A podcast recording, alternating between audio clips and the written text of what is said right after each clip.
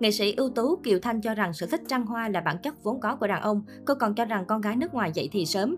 Những vấn đề chăn gối có thể xảy ra từ năm 12-13 tuổi.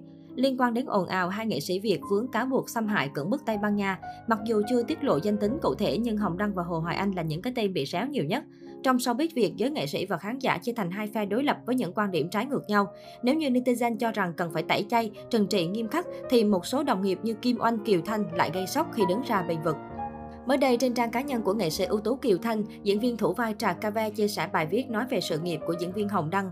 Là người có tư tưởng phóng khoáng, chuyên trị những vai lẳng lơ trên màn ảnh nhỏ, Kiều Thanh mỉa mai những cô gái ở nước ngoài có tư tưởng hư sớm, cộng thêm việc dậy thì từ năm 12-13 tuổi trở thành món quà béo bở thu hút đàn ông.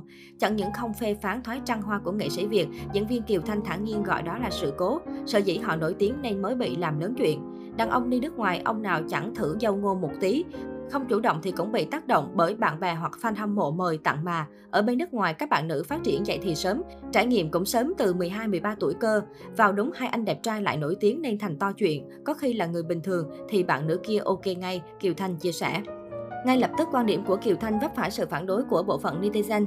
Ai nấy đều cảm thấy khó hiểu vì tư tưởng lạ lùng này lại được chính những nghệ sĩ ưu tú cổ vũ. Không chỉ suy bài đạo đức, hành vi này còn vi phạm pháp luật nghiêm trọng, làm xấu mặt hình ảnh nghệ thuật nước nhà. Mặc dù có nhiều bình luận chỉ trích, tuy nhiên diễn viên Kiều Thanh tỏ ra khá thản nhiên. Cô không đáp trả, ngược lại còn mở bình luận để cư dân mạng tự do nêu ý kiến.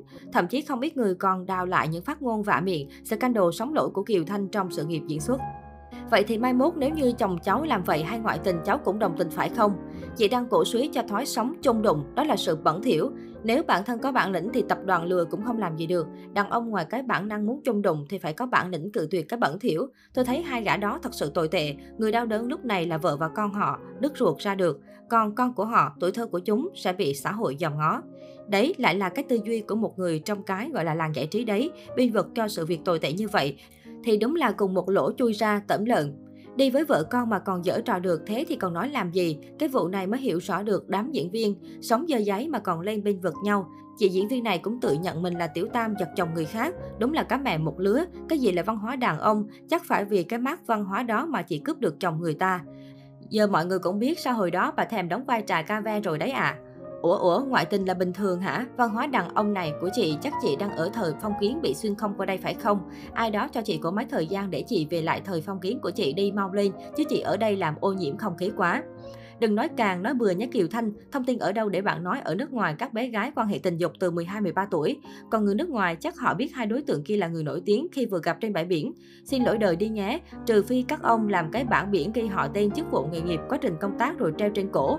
Đúng là một lũ ảo tưởng địa vị. Có khi ở Việt Nam nhiều người gặp còn không biết các ông các bà là ai chứ đừng nói là sang nước ngoài.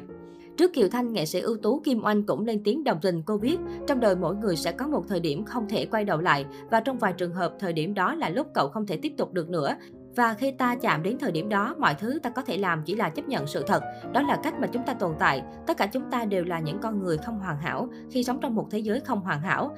Vậy nên tôi bên các bạn tôi đấy, tôi bên đồng nghiệp của tôi đấy thì sao? Các bạn tôi làm đúng tôi cũng bên, làm sai tôi cũng bên, bên ngu tôi cũng bên đấy. Bởi vì trong cuộc đời ai chả có sai lầm. Bởi vì tôi muốn các bạn tôi còn nơi để về, còn có các bạn ở bên còn cảm thấy ấm áp, tôi thế đấy thì sao? Vì với tôi họ là bạn, là đồng nghiệp của tôi. Theo tờ địa phương Mazuka Daily Bulletin, hai người đàn ông vốn là những cái tên nổi tiếng ở quê nhà đã gặp cô gái người Anh ở một nhà hàng tại Adrat, một đô thị trên đảo Mallorca, Tây Ban Nha. Sau đó, họ đưa cô gái quay lại khách sạn đang ở và thực hiện cưỡng bức.